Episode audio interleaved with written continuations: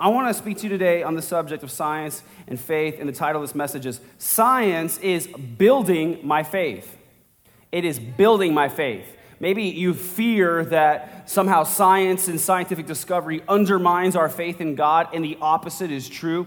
As we understand more about this universe, it only enhances our appreciation for how great and magnificent our God is, and it only increases my trust in the Word of God as science continues to catch up to what God has already revealed in His Word.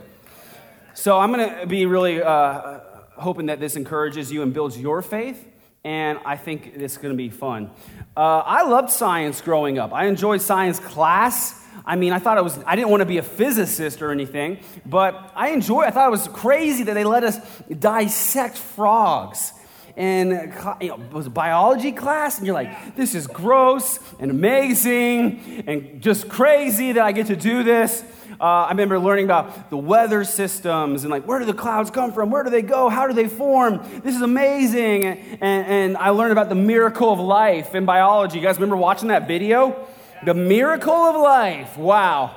Uh, all the little sperm and all like the egg, and it's like, woo, and then like a baby comes out, and you're like, oh my God, I have so many questions now.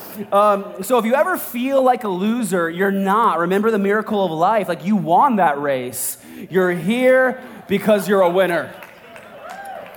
And uh, I, love, I love that as we discover more about our universe, as we understand more about how creation uh, works and how this world works and how life works, it only um, supports our understanding of God and what He reveals to us in the Word of God. It builds our faith, it increases our appreciation for Him, and it just helps us get to this place where we say, Wow, God is great. He deserves my praise. So, scientific discovery is one of the best things that can happen for us as Christians. In Psalm 19, verse 1, it says this The heavens declare the glory of God the skies proclaim the work of his hands. So when you just look around at creation, you look up at the skies, it just shows, you, like you just look and you see, man, this all declares that God is great and glorious. It says in Psalm 111, uh, verse 2 Great are the works of the Lord studied by all who delight in them. So, studying creation is a good and fruitful thing. It's a benefit that we have the intelligence, and God gave us the ability to study and learn and enhance our understanding. Our God is the architect and creator of this universe. And the Bible tells us that you were created in his likeness and in his image. That basically means, although you're not God by any stretch, you're a chip off the holy block. The apple doesn't fall far from the tree. And the reason that you love to create and build is because God is a creator. The reason you love to discover truth and understand knowledge is because God is all knowing. The reason that we want the truth is because God is truth. Okay? So we are made in his image and we want to follow in his footsteps. Just naturally, he's our, our father. That's what we do. Now, television shows paint us as Christians in a negative light. Not surprising, but TV in Hollywood portrays us as Christians as superstitious, ignorant, religious hillbillies. Now, at the Ahwatukee campus, there's not a lot of hillbillies, but here in Mesa, we are not superstitious, okay? or ignorant. We, we got some hillbilly, but like we're, we're educated hillbilly. And Proverbs 18 15 shows us that intelligent people are always ready to learn, their ears are open for knowledge. And so, learning, gaining knowledge, um, that is good and it glorifies God. And the Word of God shows us that we should be open and hungry for knowledge.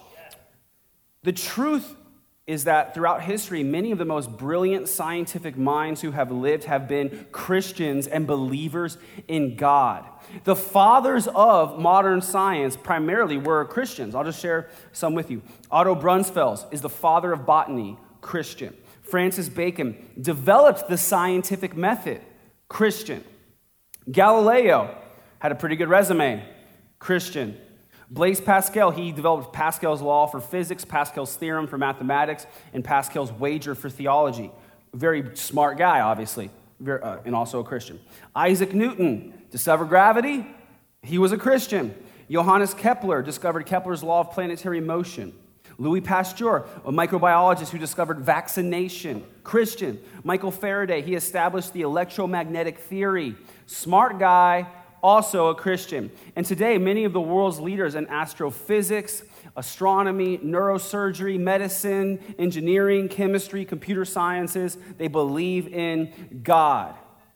So you can be an intelligent person and be a Christian and believe in God.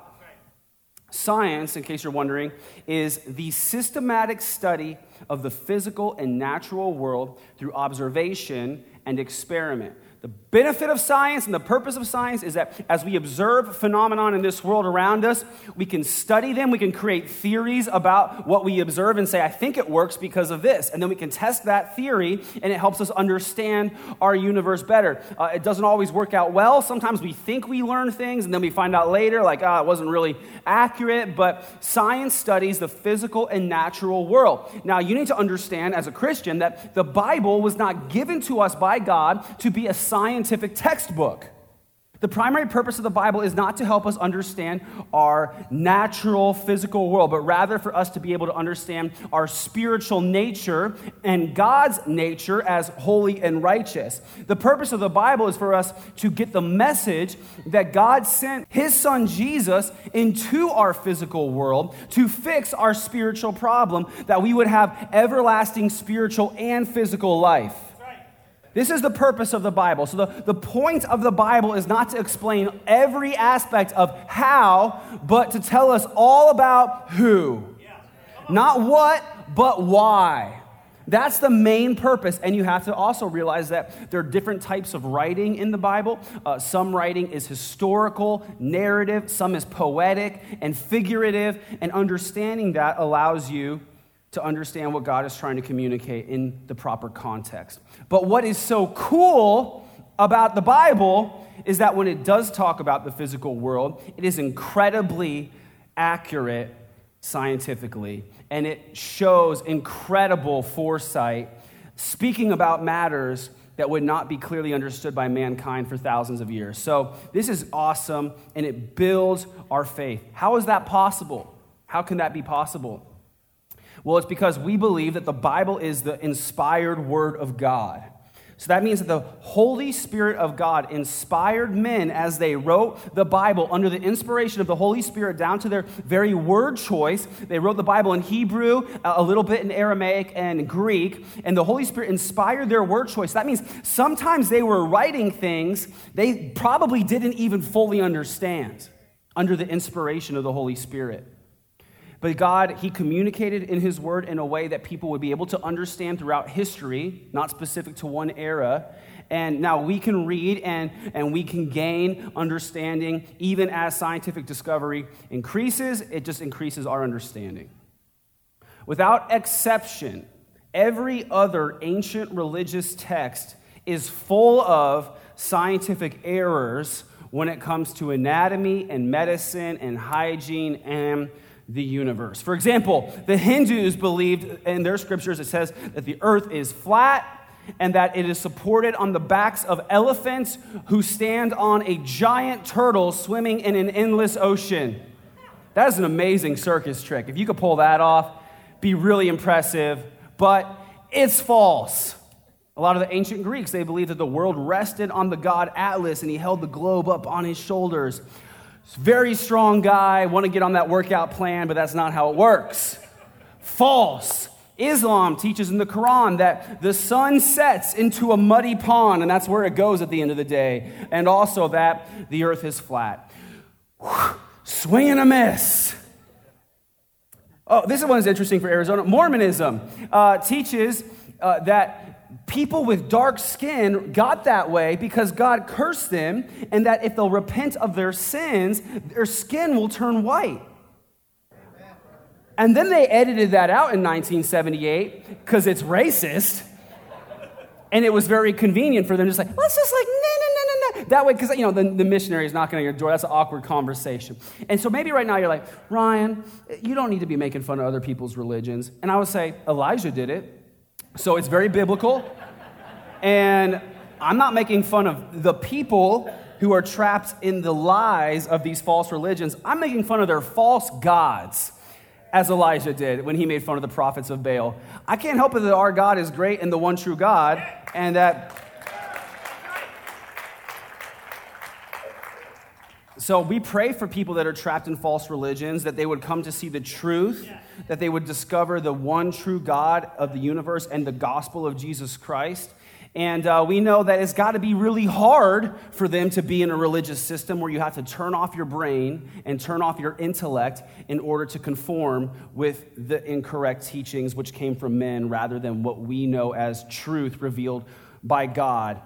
Uh, so we pray for those people. Scientific principles describe accurately in the Bible, thousands of years before mankind understood them, shows us that the Bible is the Word of God. So, whenever anyone who's a skeptic claims that the Bible's full of contradictions or that it's scientifically inaccurate, they can only do that by taking things the Bible says out of context and making it sound silly when, if you read it in context, it's very clear what was being communicated. Like, I'll just give you one example.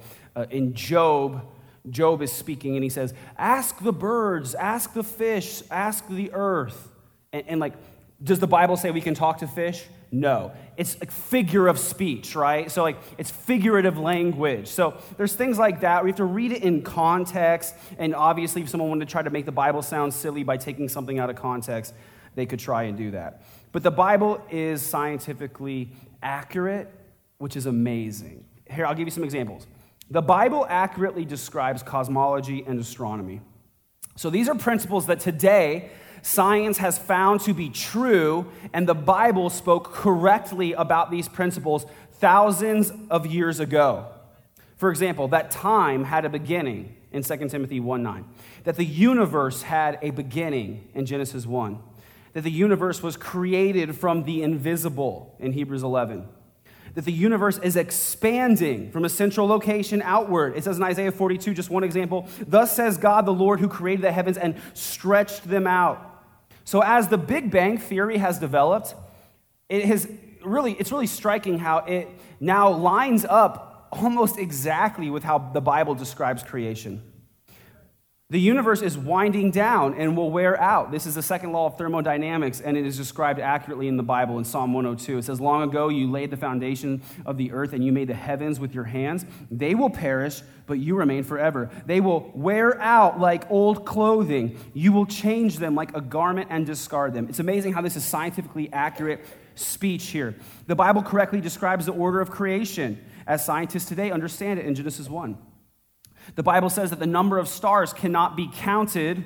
In Jeremiah 33, verse 22, it says, And as the stars of the sky cannot be counted. This is very interesting because up until Galileo, people thought that there were probably about a thousand stars in the sky. They were limited to what they could see with their naked eye. They're, so they, they actually kind of counted and they thought there's probably about a thousand stars. Turns out we can only see about a hundred billion stars today, and we know there are many, many more. And the Bible again nailed it. The Bible says in 1 Corinthians 15 that every star is different. We only know that today because we can measure the radiation signature through spectrometers and see that different stars have different signatures. None of them are exactly alike. In Job 38, it describes that light is in motion, that constellations are bound together by gravity, that the earth is controlled by the heavens, not the other way around. The Bible describes the earth as being a sphere. It says in Isaiah 40, verse 22, God sits above the circle of the earth. This is written thousands of years before mankind realized that the earth is not, in fact, flat. The Bible says that the earth is suspended in space. So it's really cool the idea that maybe it's resting on the back of elephants on a giant turtle swimming in the ocean. But the Bible says in Job 26, verse 7, he hangs the earth on nothing. Turned out to be uh, true. The Bible describes the physical laws of nature as constant. It says in Jeremiah 31, It is the Lord who provides the sun to light the day and the moon and stars to light the night, and who stirs the sea into roaring waves. His name is the Lord of heaven's armies, and this is what he says I am as likely to reject my people Israel as I am to abolish the laws of nature. This is what the Lord says Just as the heavens cannot be measured and the foundations of the earth cannot be explored, so I will not consider casting them away for the evil they have done. Talking about Israel. So this is really cool. God shows that he, he shows us in his word the laws of nature are constant. We know today that that is true. The laws of nature are constant. When the Bible was written, they didn't even know what the laws of nature were. I also thought that passage is interesting because it says the heavens can't be measured and the foundations of the earth cannot be explored. Well, here we are today with our modern technology, and we cannot measure the heavens, but we can explore them. But we cannot explore the foundations of the earth. The core of the earth is 6,000 kilometers below the surface, but our deepest hole is only 12 kilometers deep. We can't get down there. We have no idea what is there. And the Bible accurately described this situation. So the Bible accurately describes astronomy and also earth sciences. So the Bible describes how the earth began as a water world covered by water in Genesis 1. Kevin Costner wasn't there, but it was a water world. The Bible describes the water cycle in Ecclesiastes 1 7, evaporation and rivers flowing out to the ocean. That air has weight is described. Job 28 25 says, When he gave to the wind its weight. I would have never thought the wind had weight, but it does. The Bible describes that valleys exist on the bottom of the sea in 2 Samuel 22, that there are vents on the bottom of the sea is described in Job 38. How would they know that when they wrote the Bible? They were not doing a lot of deep sea diving 2,000 years ago, but God inspired them in a way that was scientifically accurate. The Bible describes ocean currents in Psalm 8 8, which were not discovered for many, many years later, that the winds blow in a circular path is described in Ecclesiastes 1 6. It says the winds blow south and then turn north, around and around it goes, blowing in circles. Okay? We didn't even know that trade winds were a thing until Christopher Columbus, 2,400 years after that was written. Uh, then we started learning about air cells and the flow of, of air currents, but the Bible described that accurately. The Bible accurately describes biology. It says, The life is in our blood. In Leviticus 17, for the life of the body is in the blood, is what it says. Think about that. Just a couple hundred years ago, doctors were bleeding people on purpose to help cure them of disease. And then they were like, oh, that doesn't work. It's like the opposite of helpful. They should have read the Bible, which says the life is in the blood. The Bible describes the nature and danger of infectious diseases. In Leviticus 13, it says, As long as the serious disease lasts, they will be ceremonially unclean. They must live in isolation in their place outside the camp. So God was giving them instructions to be spiritually clean as they worship God and also protecting them from infectious disease by keeping them separated many years before people understood infectious disease. The Bible describes the importance of sanitation to our health. It says in Deuteronomy 23, you must have a designated area. This is my favorite verse. You must have a designated area outside the camp where you can go to relieve yourself. Each of you must have a spade as part of your equipment. Whenever you relieve yourself, dig a hole with a spade and cover the excrement. This was written before poopery was invented. So dig a hole, you know, cover it up, be polite. And also, even though bacteria hadn't been discovered, God was protecting his people from bacterial disease. Isn't this incredible? Um, the Bible accurately describes our genetic code and our shared genetic heritage. Here's what it says in Genesis 3:20. Then the man Adam named his wife Eve because she would be the mother of all who live. Now, for millennia, people thought that we all had different ancestors and these different races came from different people. And then today, as scientists can measure and examine and learn about the genetic code and DNA, they say conclusively there is no disagreement that all living men and women on the earth descended from one set of ancestors. The Bible had it right from the beginning. It's because it's the Word of God. Here's what Robert Jastrow writes he's an astronomer of planetary physics and a self proclaimed agnostic. Okay, so that means he doesn't necessarily believe in God. And I'm going to read you more quotes than usual today. It says, For the scientist who has lived by his faith in the power of reason, the story ends like a bad dream. He has scaled the mountains of ignorance. He is about to conquer the highest peak. As he pulls himself over the final rock, he is greeted by a band of theologians who've been sitting there for centuries. There we are as Christians, right? And science is like, guess what? The world is round. And we're like, hey, nice for you guys to show up. Good for you to be here, right?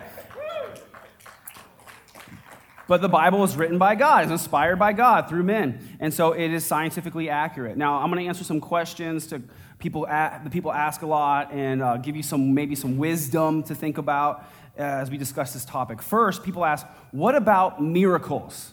How can I be a Christian who's rational and intelligent and believe in miracles? There are so many miracles in the Bible. Like you, you see the 10 plagues that God sent on the Egyptians, and God split the Red Sea apart. Uh, we see that God made an axe head float to the top of a lake, and Elijah called down fire on the prophets of Baal when he was making fun of them. Uh, and we learn about all kinds of things. That, like, like, for example, Jesus turned water into wine. Would be so convenient at your wedding. You'd save so much money he also walked on the water. And so, as intelligent beings who live in a world and age of understanding, how can you believe in miracles and be an intelligent person? Well, here's a simple answer it's actually very simple, it's very straight to the point.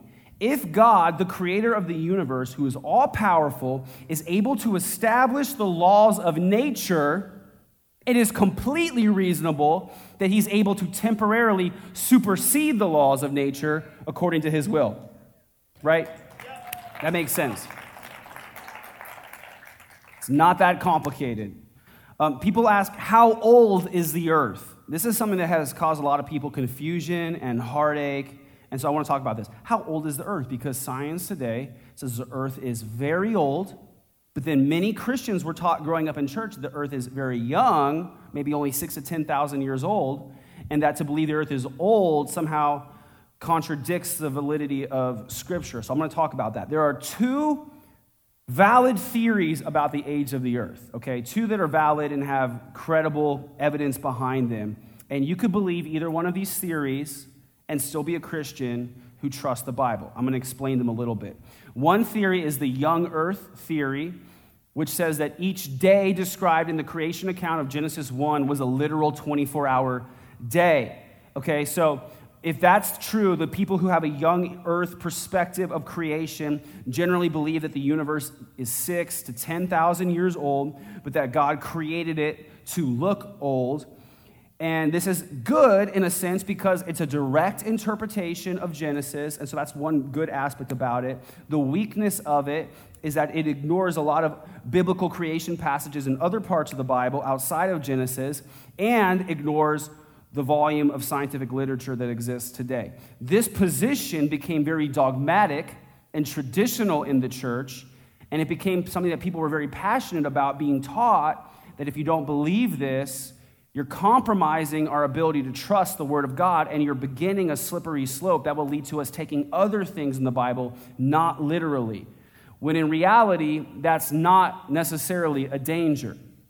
The importance is to understand that there are three literal meanings to the word day that is used in Genesis 1. The Hebrew word for day is the Hebrew word yom, and it has three meanings, which are 12 hours of sunlight, a 24 hour period, or a long but indefinite period of time. So it can mean day, it can mean age, and if there is a debate, it's not about whether or not God's word is true, but our interpretation and understanding of what God's word says. Okay, so you can believe the earth is young and that honors the word of God. Here's another theory it's called the day age theory. The day age theory, which says that each day represents an age or period of time, which is another literal reading of the Hebrew word yom, which could be a long, indefinite period of time, and that the earth can actually be uh, very old, and that does not compromise our ability to trust the Word of God as being inerrant. The good thing about this theory is that it still allows you to literally read Genesis, and it incorporates a lot of other passages in the Bible in addition to all the scientific data that exists, which lines up with and corroborates that theory very precisely. So I'll just give you one little example of this word day in Hebrew being used in a different way. In Genesis 2 4, the very next chapter, it says, These are the generations of the heavens and the earth when they were created in the day that the Lord God made the earth and the heavens. And, it's talking, and then it talks about all creation, but it describes it as happening in a day even though by any standard it would have been at least several days. That's just one example where the word day can mean more than one literal 24 hour day. Okay, so we're on the same page. And for, I'm just a guy, uh, I wasn't there, so uh, I know that God created the heavens and the earth. And as I've read about these issues, as I've studied, I've read a lot um, from both sides of this argument. I feel personally like there's more biblical support Okay, not scientific, but biblical support for an old earth theory. And I'm not going to get into all that right now because there's no time and it's not the main point. You can believe that the earth is young, you can believe the earth is old. Neither one compromises the strength of your faith or causes you to lose trust in the word of God. Because the, remember, the message of the Bible is not how, it's who. It's not what, it's why. So it's important that we understand that. Here's some advice I have for Christians we need to trust the Word of God and use wisdom in processing new discoveries. Okay? Scientists are constantly discovering that what they thought was true maybe isn't so true. Right? How many of you in just the last few years were like, hey, honey, we can't drink coffee anymore. It's bad for you? And then you're like, hey, honey, we got to start drinking more coffee. It's good for you.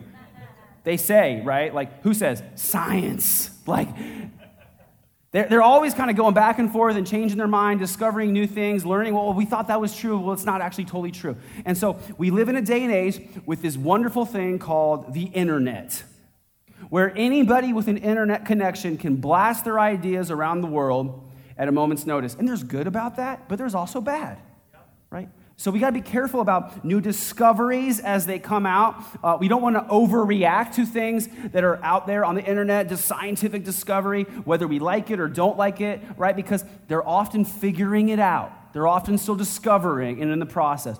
Recently, it's become very trendy for old things to be new again. People are embracing old things as if they're new and wondrous.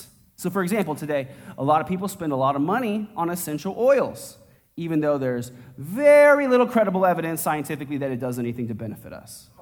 Here's another thing a lot of people go to naturopathic doctors for treatment for diseases that naturopathic doctors cannot treat.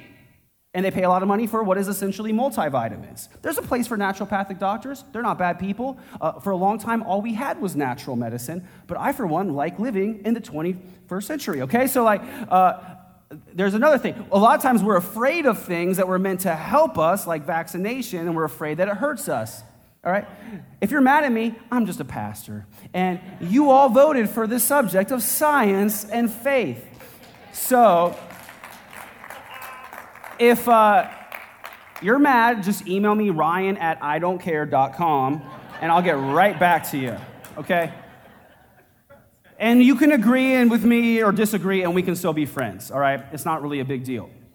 But I would say use caution and don't overreact, and we need to get our knowledge from credible sources.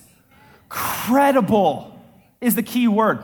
Here's what Proverbs 15, verse 13 says A wise person is hungry for knowledge, while the fool feeds on fake news. so let's be careful and get our lifestyle advice from credible sources, not the Kardashians. All right?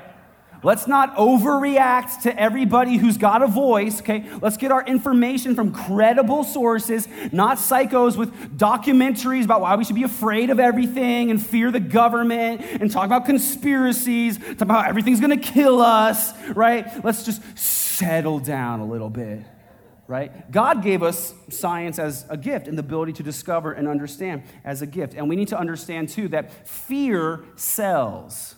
Okay? So, a lot of what is published on the internet, what you see as headlines on the news, is people trying to get attention. It is people trying to get money by selling advertising, hoping you'll click on their link meant to instill fear in your heart. So, again, just like take a breath. Let's just take a breath as people who live in this amazing day and age. Now, at one point in America, as scientific discovery was unfolding, many people theorized that eventually we're not going to need God anymore because science is going to help us understand the universe. And sometimes people think mistakenly that science is an enemy of God, and that is not true. Recently, it feels like sometimes the scientific community is hostile towards God, but that's because in recent days, many people who don't want to believe in God are fleeing to the scientific field, hoping to find answers to fill the gaps in their life, gaps that only God can fill. And they're finding that I cannot find answers to explain this universe. I cannot find answers to explain the questions in my heart apart from God. That's what many people find. So I want to give you a couple examples. Antony Flew, who lived from 1923 to 2010, was the most famous atheist in the world. Before Richard Dawkins or Christopher Hitchens came on the scene criticizing religion or criticizing Christians, Antony Flew was like the man for atheism, okay? And then eventually, through discovery and scientific development, he came to renounce his atheism and believe in God. And he gave an interview, and here's what he says about his conversion to believing in God from believing in no God. He says, There were two factors in particular that were decisive.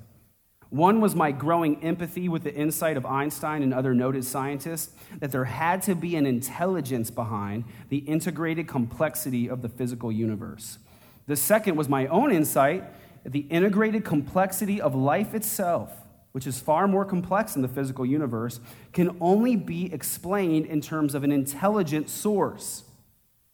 I believe that the origin of life and reproduction simply cannot be explained from a biological standpoint, despite numerous efforts to do so. With every passing year, the more that was discovered about the richness and inherent intelligence of life, the less it seemed likely that a chemical soup could magically generate the genetic code. The difference between life and non life, it became apparent to me, was ontological and not chemical. Ontology deals with metaphysics and philosophy about the universe, right? So he's saying the best confirmation of this radical goal is Richard Dawkins, an atheist, his comical effort to argue in the God delusion that the origin of life can be attributed to a lucky chance. If that's the best argument you have, then the game is over. He says, No, I did not hear a voice it was the evidence itself that led me to this conclusion. It's crazy. I love it. So, world class scientists, the most brilliant minds alive on the earth today, cannot avoid this conclusion. And I want you to take this away from this message. You are not here by accident. It's not an accident that you're here. God had a purpose for your life. We're here as a result of His creation, His will, and this is something I like. I like this quote from John O'Keefe. He's an astronomer at NASA. He said, We are, by astronomical standards, a pampered, cosseted, cherished group of creatures. If the universe had not been made with the most exacting precision, we could never have come into existence. It is my view that these circumstances indicate the universe was created for man to live in, right? And this principle of fine tuning is what the scientific community calls it, says that we can't quite figure out how it is that all of the universe was so finely tuned to allow life to exist. Because if it was just this explosion and random, the mathematical odds of us being here are so infinitely great and overwhelming that we just cannot logically say it's a chance, it's just by chance. Because I can't get into all this, it's just too much information right now. But if just one little thing had been different as the universe was created, science now tells us that it would not have been possible for life to be here. It would not have been possible for living conditions on the earth to be the way they are. We would not exist, and it's just impossible to explain right? And so they have come to see by discovering more about our universe that this is not by accident, overwhelmingly. Here's another guy, Frank Tipler, a professor of mathematical physics. He writes When I began my career as a cosmologist some 20 years ago, I was a convinced atheist. I never in my wildest dreams imagined that one day I would be writing a book purporting to show that the central claims of Judeo Christian theology are in fact true, that these claims are straightforward deductions of the laws of physics as we now understand them. I have been forced into these conclusions by the inexorable logic of my own special branch of physics. And then, since he wrote this, this guy, Frank Tipler, he actually became a born again Christian and wrote a book called The Physics of Christianity. And I'm going to give you one more quote, all right, because I think this is awesome. Uh, this guy named Jim Holt, who's an American philosopher, wrote an article in the Wall Street Journal, and he wrote this When I saw a survey in the journal Nature, a scientific journal, it revealed that 40% of American physicists, biologists, and mathematicians believe in God. And not just some metaphysical abstraction, but a deity who takes an active interest in our affairs and hears our prayers, the God of Abraham, Isaac, and Jacob. 40% of physicists, astronomy, uh, it's just like you think about that, it's because you look at creation and how magnificent and how wonderful it is. And I think so many people have started down a path of wanting to understand the world and, and they look to science to explain creation, and it ends up leading them, unknown to them, unpredicted by them, towards the conclusion that there's got to be a creator. I could fill this room with scientists who have become Christians because they could not deny any longer that there is a God, there is a creator, that our world is too complex, that life is too magical and complex, that it couldn't be a chance. And I think that should build our faith. They cannot help it, these scientists. They cannot help it. And Romans 1, verse 20 describes this. It says, For ever since the world was created, people have seen the earth and sky. Through everything God made, they can clearly see his invisible qualities, his eternal power, and divine nature. So they have no excuse for not knowing God. See, what that means is that as we look around at nature, we look at the sky, we look at the earth, we look at life, God's divine nature and power is revealed through everything that's around us. So the Bible is saying they cannot help but see there's a God and that He's all powerful and that He must love us See, the Bible's telling us right there, even if someone never came along and explained to you that there was a God and his name is his son Jesus to save you from your sin, like you'd still be without excuse for your sins because you should be able to just look at nature and know in your heart there's got to be a God. I need to be right with him. And that is the result for so many people as they look at this world and they see, man, it's undeniable. It is undeniable that God. So I want to encourage you this morning that as a believer in Jesus Christ, you can also be an intellectual. You can also be educated and knowledgeable about this world. There is no discovery that's going to come out of science that is ever going to undermine our faith in Jesus because it's so it's the truth, right? It's a truth will only reveal more of what we know to be true already. We got to remember that although we can gain knowledge and understanding through science, we can only gain wisdom from the word of God. This is what it says in Proverbs 4, verse 5 Get wisdom, get understanding, do not forget my words or turn away from them. So don't ever forget that true wisdom comes from the Word of God. And even if you're not educated or highly educated, you can be very wise by simply reading the Word of God. You can just read a little bit at a time. You can read on a regular basis. You can read it when it works for your schedule, but just read some of it. I encourage you to read it every day. It's described like food in the Bible. The Bible is described like food in the Bible. Like just eat, a little every day. The way that you wouldn't go five days without eating, I hope, uh, just eat a little bit of the Bible every day. Get a little bit of that nourishment into your system. And as you do, you're going to grow in wisdom. So I hope this is your takeaway from this message today that God loves you greatly he loves you. He fine tuned the creation of the universe to the exact specific way it needed to be, allowing life to exist. He developed the genetic code in a way that at a certain point in history, time would weave together and allow you to come into create, to be born and to survive and grow to the point that you would hear the gospel of Jesus Christ and come to know the God who created you. That is amazing. It's a miracle, and it should show you that God loves you. So I hope it builds your faith and your appreciation for God's love. Thank you, Lord. Let's uh, bow our heads, and we're just going to take a moment to pray. And if you're here this morning and you'd say, I want to place my faith in Jesus, I, I want to become a part of God's family, and I, I want to enter into his kingdom and receive everlasting life. You can do that, and you could just do it by simply expressing in your heart that you trust God and that you want to have a relationship with Jesus. The Bible says anyone who calls in the name of the Lord will be saved. It says, if you confess with your mouth Jesus is Lord and believe in your heart that God raised him from the dead, you will be saved. We are saved by God's grace through faith. It's a gift that we receive through faith in Jesus. So I'm just going to lead you in a prayer. And if you want to take this step of faith today, pray this prayer with me. Say, God, I know that I need you. I have sinned, and I admit that. I believe that Jesus died on the cross to pay the price for my sins, that he was punished in my place. And I also believe that he rose again on the third day, showing that through him we have victory over sin and death.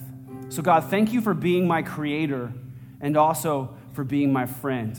I want to follow you from this day forward. I want to become more like Jesus. In your name I pray. Amen. Amen. Let's stand to our feet. God is good. And I want to just take a quick second. If you just raise your, if you just pray that prayer to accept Jesus, we love to celebrate that. And I'm going to ask you to raise your hand in a second just to say, I prayed that prayer because uh, we just want to celebrate. It's amazing. We're not going to embarrass you. But if you just said, hey, I, I, want to accept Jesus into my life, I want to have a relationship with him, um, or maybe you've been away from God for a super long time and just now you said, I want to come back to him. I wanted to ask you to raise your hand on the count of three. One, just get ready to shoot your hand up. Two, three, just shoot it up and say, I prayed that prayer. Awesome. Thank you. Thank you. So good. So good.